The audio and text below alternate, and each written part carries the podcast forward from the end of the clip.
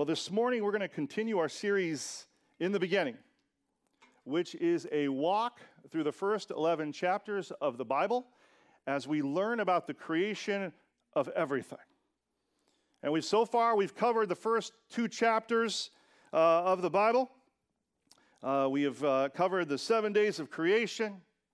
We've talked about when God created man and woman, and they are now living in the garden.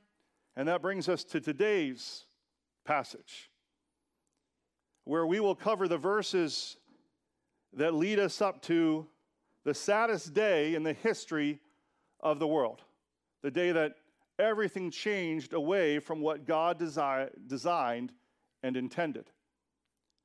Now, before we do that, we're going to go back to Genesis 2, and I want to set the stage for our message a little bit.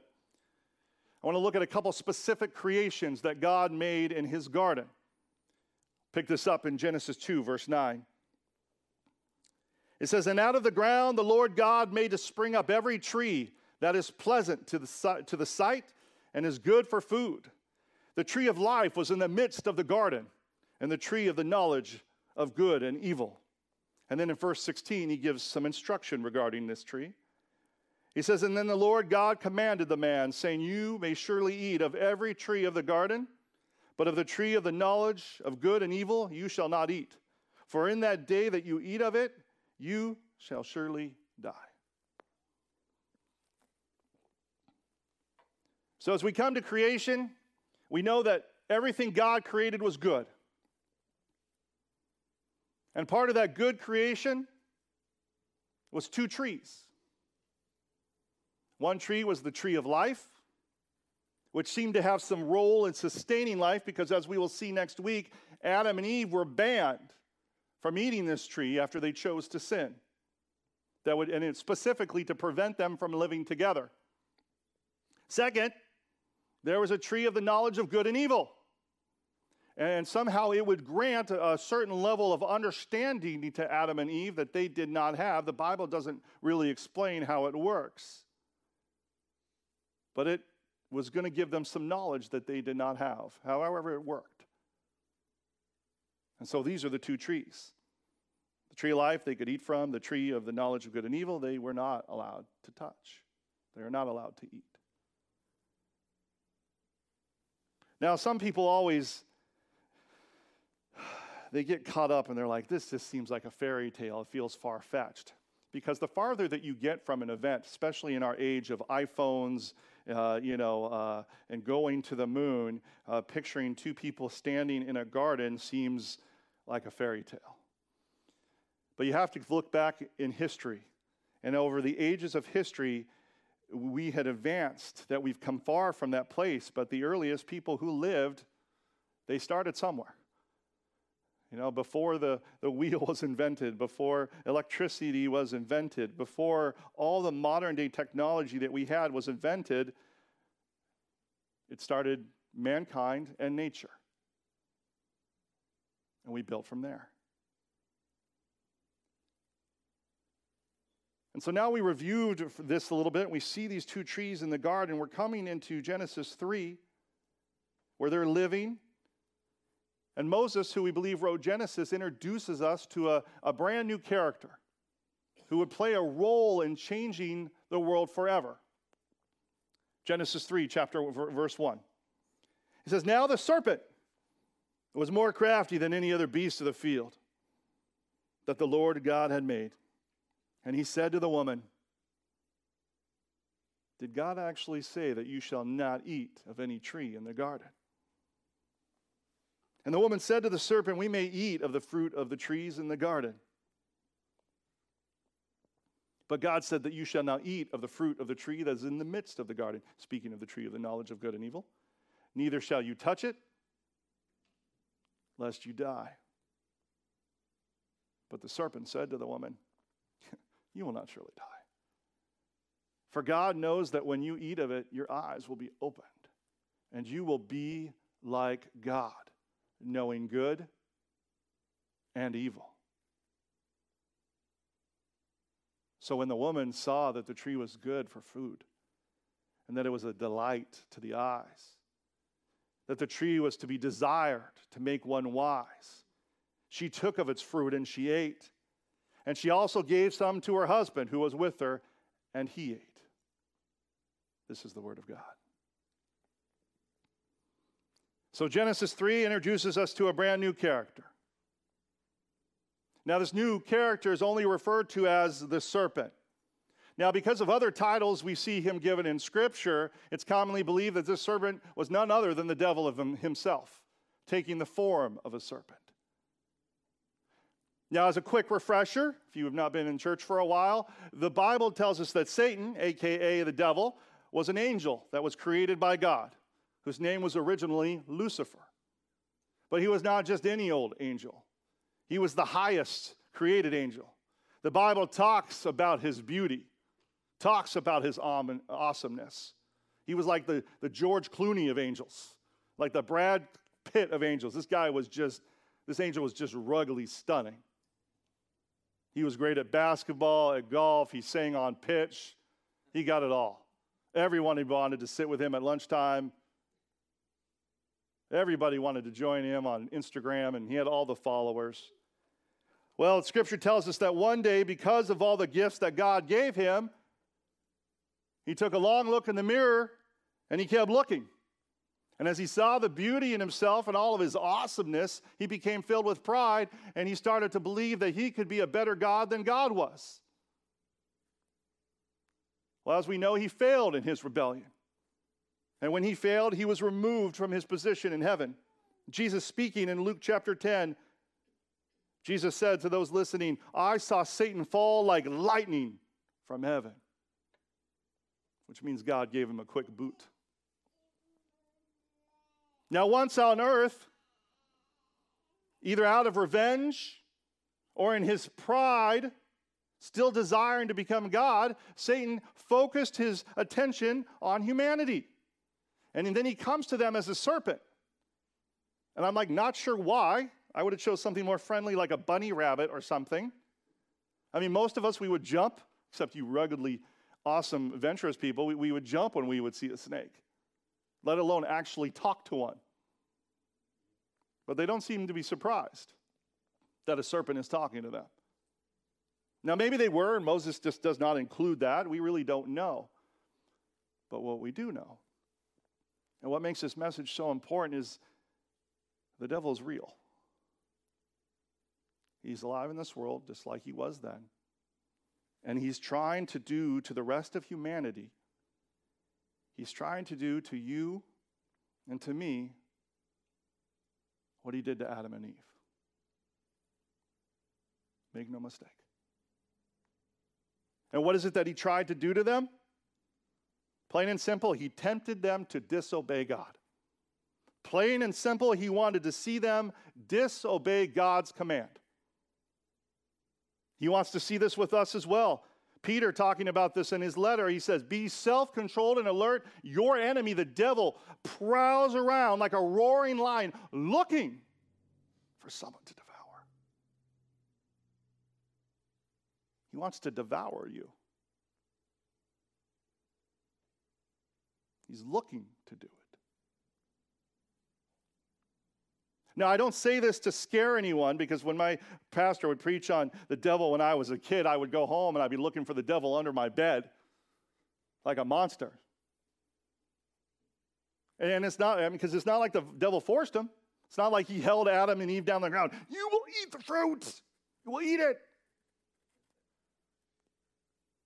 I want to explain something because I've had people think this before. If you're new to the faith or new to the Christianity, Christians are not people, Christians who actually understand the, the Bible, I should say, are not people who run around blaming everything on the devil. The devil made me do it. First of all, the devil is not omnipresent. Okay? That means he cannot be everywhere at once. Okay? And and I, and I got to tell you, there's a lot more peop- important people he's probably whispering in their ear to than you and me. I have no doubt in my mind he's probably in Russia right now whispering to President Putin.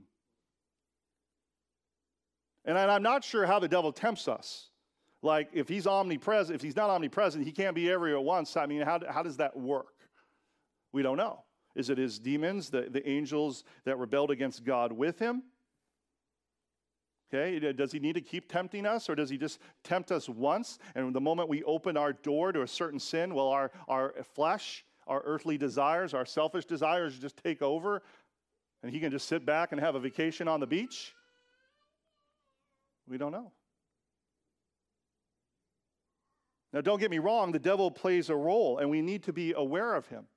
But in the end, he's not the one who causes us to give in to temptation. Go back to 3 6 here. It says, So when the woman saw that the tree was good, that it was a delight to the eyes, it means it was spectacular looking fruit, and that it would make her wise, it would give her all these benefits, she took it. She ate it. And then she, it wasn't the devil said, Hey, Adam, you want a bite? It was Eve that gave it to Adam. Adam's like, Sure, honey, and ate it. So the devil can suggest things but ultimately, every time that we choose to give in to temptation, make no mistake, there's no one to blame but ourselves. We are the ones who take the fruit and take the bite.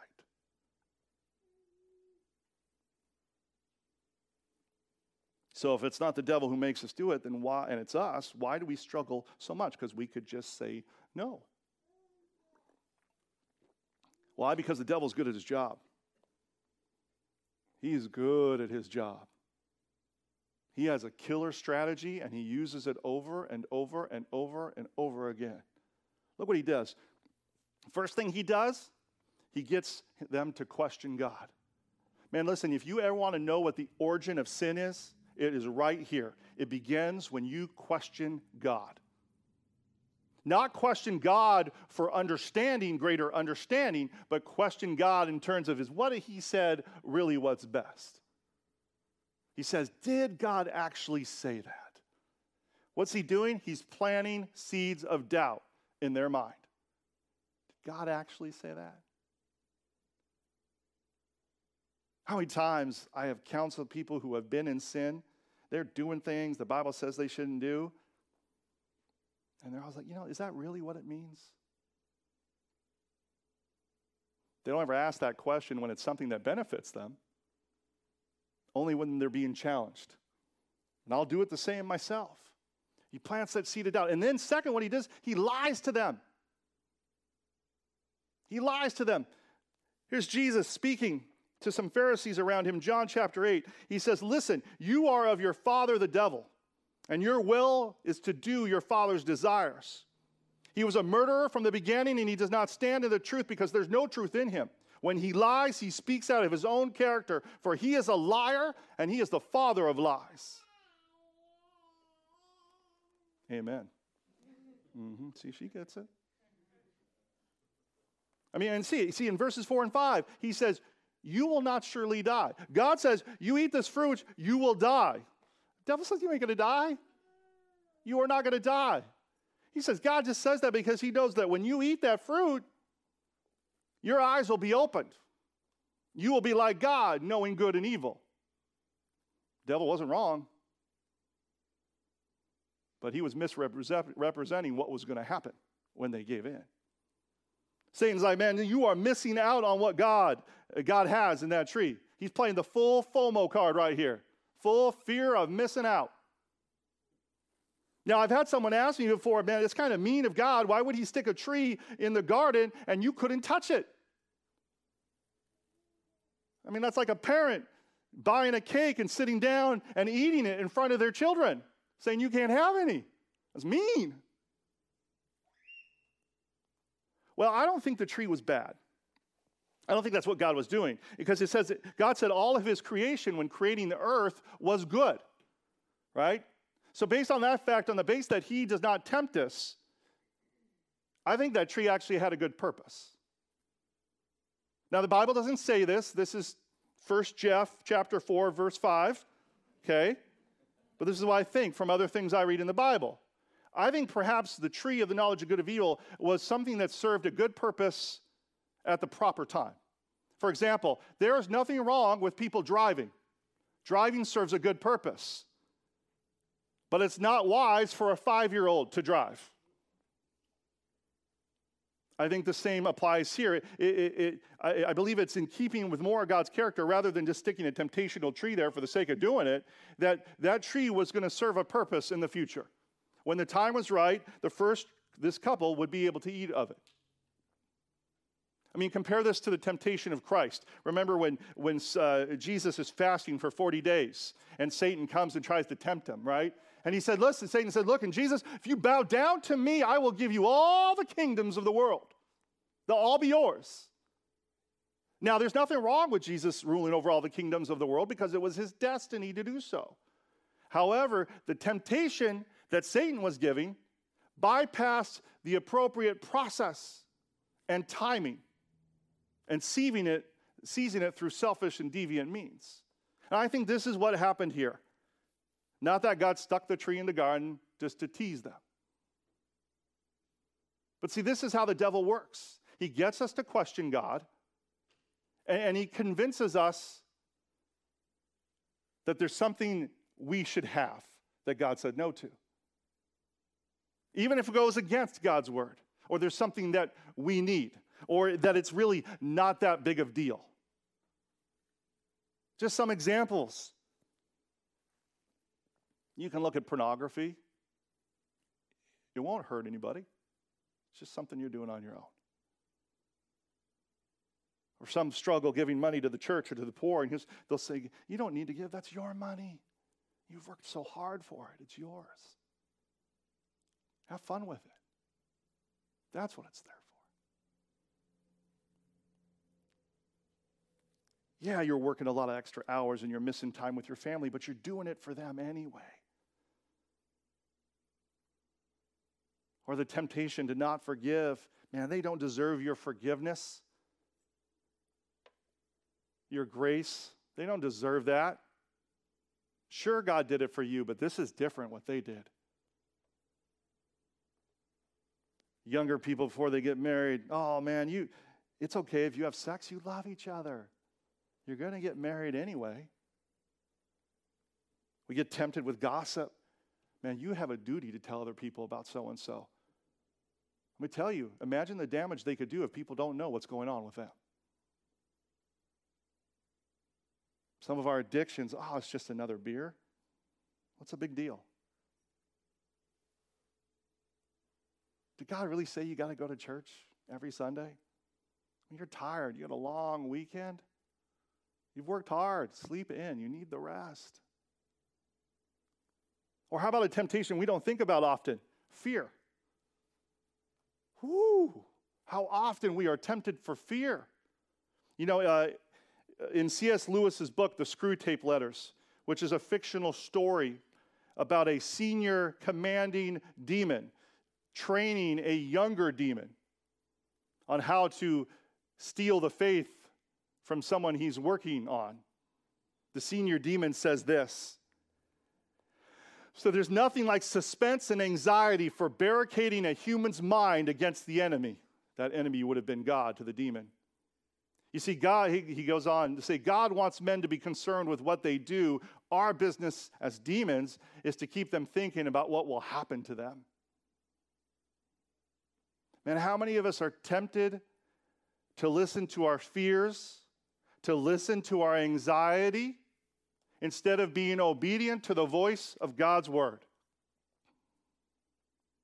Where we're promised comfort, where we're promised to escape a problem that's unsolvable.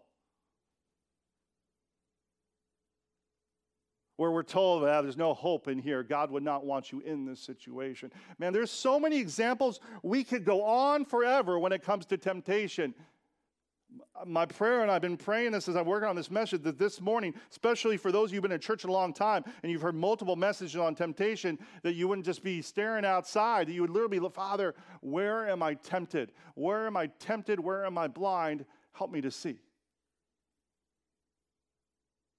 Oh, I hope you're doing that this morning. I hope I am doing that this morning because let me tell you, temptation never gives what it promises, it only takes. And Adam and Eve learned this firsthand. I mean, what happened after they took that first bite of the uh, fruit? It says, the eyes of both were opened. They got that knowledge, but what happened? They looked around and they, I got no clothes on. And they were ashamed of themselves that they covered themselves. And you know they were looking good because God made them. I was like, they were like the first draft, so they had probably nothing to be ashamed of. But they were still ashamed. Instead of producing God like power, the knowledge brought only a sense of human inadequacy, fear, and shame. We'll see in the next verses next week what the first thing they do, God comes into the garden, they go and they hide from him. Sin's seductive promises, the temptation, it always is a mirage, time and time again. And what's even worse is the devil, what he does is once he tempts you to sin and you give in, he takes that sin, he picks it up as a weapon, and he beats you with it.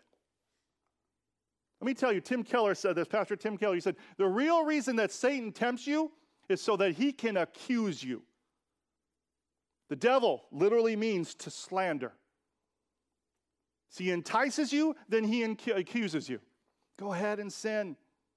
God will still love you. You sin, God will never love someone like you. He'll entice you again, just, just one more sin, and then you will stop. This is the line, you're done. You sin, you are never going to be able to overcome this sin. You might as well give up now. He entices you to sin. Ah, don't worry, God will forgive you.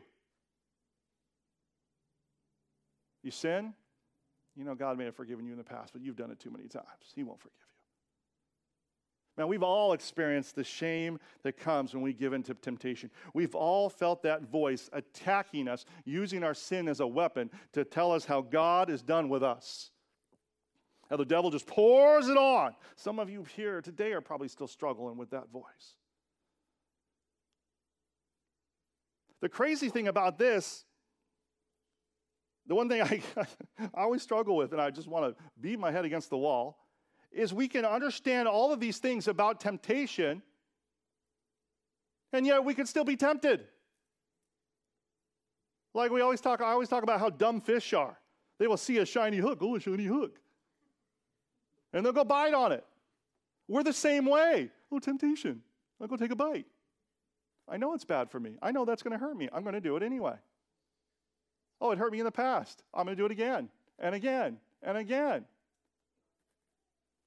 People always say we're the highest evolved creations, uh, creatures on the planet. I don't know. And this is why you got to be on guard. I want to tell you right now if you are not aware, if you could not tell me right now, if we sat down, where you are tempted the most, you are in the greatest danger. Devil got you right in the palm of your hand because you don't know how to be on guard. Remember what he said earlier? Be self controlled and alert. Alert, looking around. We walk through our life day to day. We go to work, we go to school, we come home, blah, blah, blah, like as if everything is just normal and that there's not a war going on that we cannot see. Be self control and alert all the time especially when you're the most vulnerable, because that's when Jesus, that's when the devil loves to come. When you are weak, when you are down, when things are going bad, that's when he's like, "Hey, how you doing?" I mean, think of Matthew 4, we talked about when Jesus went into the desert and he fasted for 40 days. I don't have time to go into all of it, but I want to touch on one thing. Okay, read this, Matthew 4, 10, uh, 4 2. It says, After he, Jesus, fasted 40 days and 40 nights, he was famished. The te- and then the tempter came to him and said so forth and so on. Notice it didn't say Satan came to Jesus right before he fasted and was tired. He waited until Jesus was at his weakest moment. This is how the devil works. He waits for his perfect time. This is why we must every day be self controlled and alert. This is why we pray and when we look to God we say, you know, in, the, the Lord's Prayer, once one of the ways that Jesus taught us to pray, He said, Lord, lead us not into temptation, but deliver us from the evil one. It's not that God tempts us, it's us saying, God, listen, I am sinful and I am fallen. Please help me. It's like this I, the story of a little boy I, I, heard once, and it was a, a, pastor who lived down the street from a little boy who said he was trying to save up money to get a brand new uh, baseball bat. And so he prayed, Lord, help me save money for my new baseball bat. and pre- please don't let the ice cream man come down our street anymore. Right? Do not lead me into temptation. Lord, help me. I need your help. And then one of the things we get that help is we, we know Scripture. How did Jesus respond to everything that the devil tempted him with? Scripture. Every time, boom, Bible verse after Bible verse after Bible verse. Finally, what did Jesus, the devil do? It's like, okay, I'm done here. I got nothing. And he leaves. This is why knowing the Word of God is so important. Because the devil can be defeated. He can't force you to nothing. James 4 tells us, submit yourselves then to God, resist the devil, and he will what? He knows his time is short. Well, maybe he knows his time is short. Maybe he's really fooled himself that he doesn't, but he ain't going to waste his time. This is why you got to have God's word in your life every day. This is why I say every day pick up the Bible and at least read one chapter. Start in the New Testament, read one, because this is how you know God's truth to fight the lies of the devil. Some of you sitting here today, you never open up your Bible, and so you're being tempted by Satan, and you have no idea. You don't even realize it's temptation. You don't even realize it's wrong because you don't know God's word.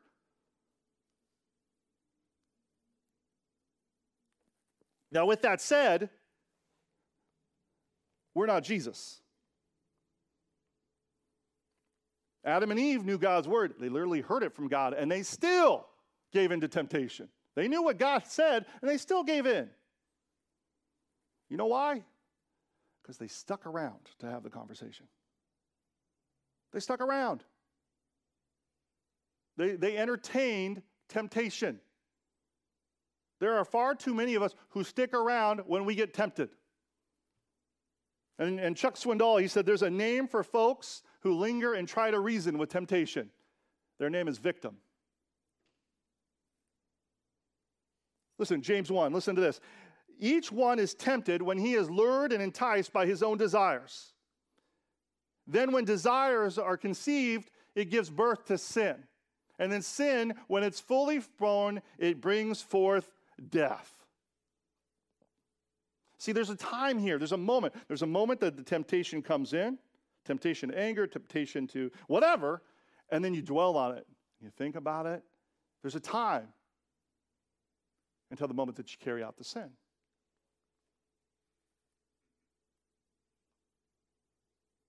Bible gives really good direction on how to get out of this. This is not a biblical verse I'm about to say, but you get out of Dodge. Any of you old school people? Any of those who are more experienced in life? You guys remember Gunsmoke? You still, know, Gunsmoke? Yes, thank you. Gunsmoke. This is where you give away your age. The fact that there's a 30 year old man in the background who knows what Gunsmoke is, um, that's impressive. Um, I used to watch Gunsmoke at my grandma's house, and they used to say, Get out of Dodge, which meant get out of a dangerous situation. Don't linger. Don't linger. Eve should have ran and hightailed it out of there and be like, No, I'm gone.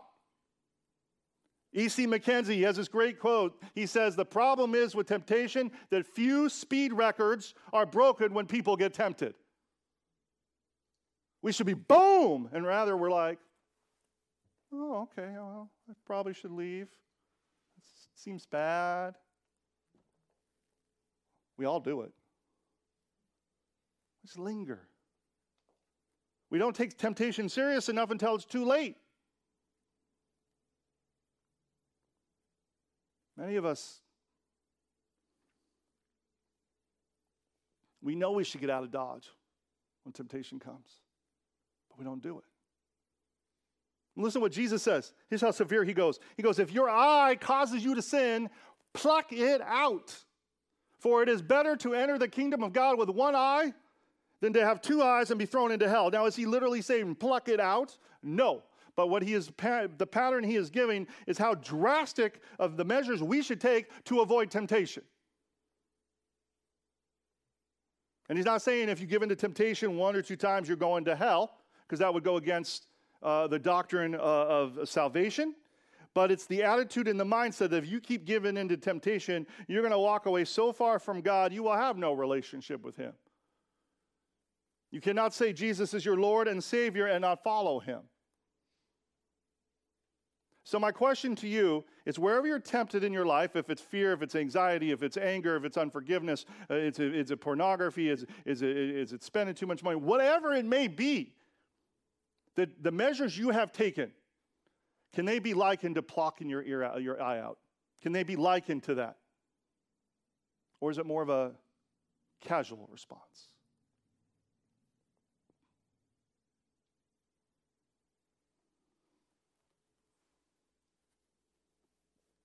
And if it's a casual response, what step do you need to take where it's more like plucking your eye out?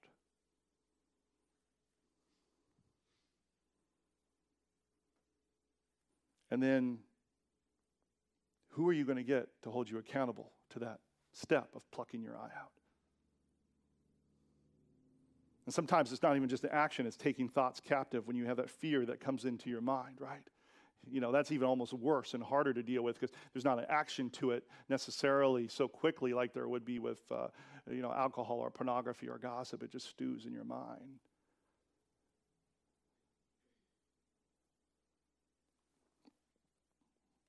We need to have people in our lives that hold us accountable.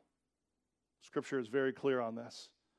We're not meant to be alone. You cannot do this is why some people who make church online, that's their church. Oh, I go to church, I watch it on TV. No, that's not church. That's watching a service, which is good if you're homebound or you're ill. That's that's great. Or if you're out of town, but day in and day week, all things being equal, you, you need to be in the church having other people in your lives. This is why we have like men's studies and women's studies. So you can go and build relationships with other people because if you walk alone, you will fail. Ecclesiastes 4 2 says, Though a man might prevail against one who is alone, two will withstand him. And a threefold cord is not quickly broken. We're stronger together. Let me ask you right now wherever you are tempted in your life, who have you shared it with? Who have you shared it with? Who knows about it?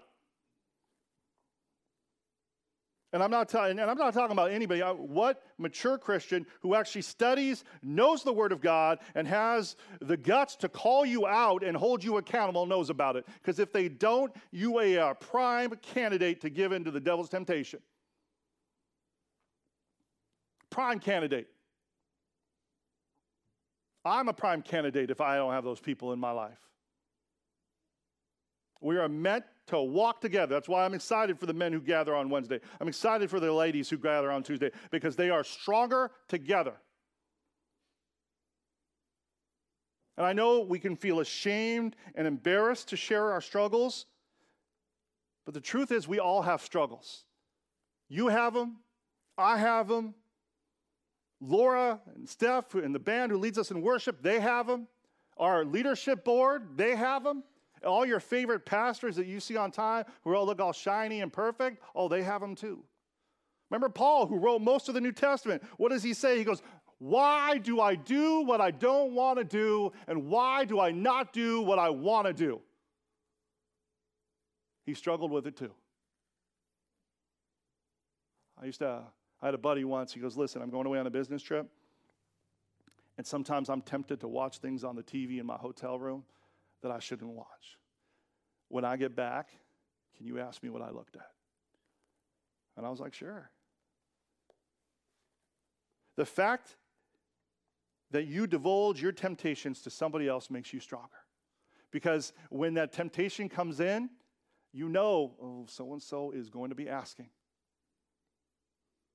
And because you've confessed it to them ahead of time, when that temptation comes in the moment, it's easier to, you know, oh, I'm tempted. Hey, blowing so and so, you remember I told you I was going to have tr- trouble looking at stuff on TV? I'm getting tempted to do it. Can you help me? Can you pray with me?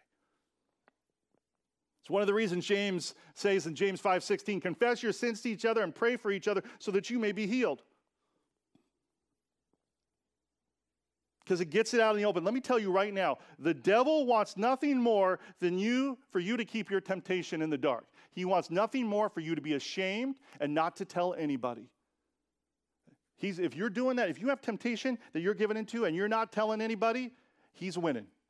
And it's going to eat you from the inside out. Because you're keeping it in the dark. Because you believe the lies that your sin defines you. You believe the shame of your sin takes away from your worth as a son or a daughter of God. You're believing his lies. You're choosing to believe him over the God who has saved you. Last time I preached on this sermon, I looked it up. It was June 28th, 2020, last time I did a full sermon on temptation. I have no doubt that some of you watching or listening, sitting here today, you are dealing with the same sin you were dealing with on that day because you still haven't taken that step to get someone in your life who is holding you accountable. You're walking alone.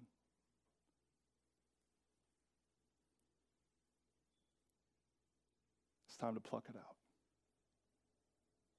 And the good news is that there it is never too late to start getting victory against temptation.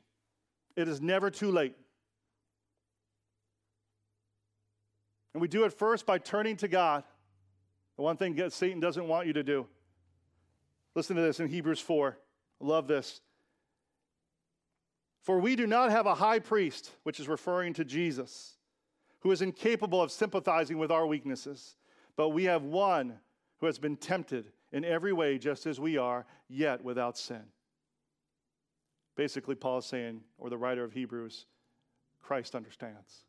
He says, Therefore, let us confidently approach the throne of grace to receive mercy and find grace when we need help. Let us approach the throne of grace together. It can happen at any time. It's never too late to seek his help for our sin and for our temptations. Invite people into our lives that would hold us accountable, that we may start to have victory There'll still be sin. We're not perfect, and there's consequences for that sin, but we'll start to see victory after victory after victory after victory until the day we become like Augustine.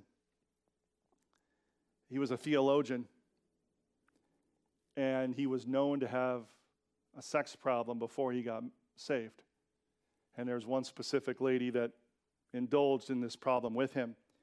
And it's recorded, he's recorded to saying that at one point he was walking and he passed her, and she noticed him. It had been some time since they last seen each other. And she was shocked that he didn't recognize her. And looking for another go around, she says, Hey, Augustine, it's me. It's me. It's I. You know me. And it's reported that he turned and said to her, I know, but it's not I. In other words, I am not that man anymore. That is the promise that we have as we look to Christ, as we believe Him over God, as we know truth, as we're on guard and flee from temptation, as we walk together with other men and women in the world. That is when we realize that He who is in us, the Spirit of God, is greater than He who is in the world and our lives become a temptation, become a hope and encouragement to those around us who also struggle.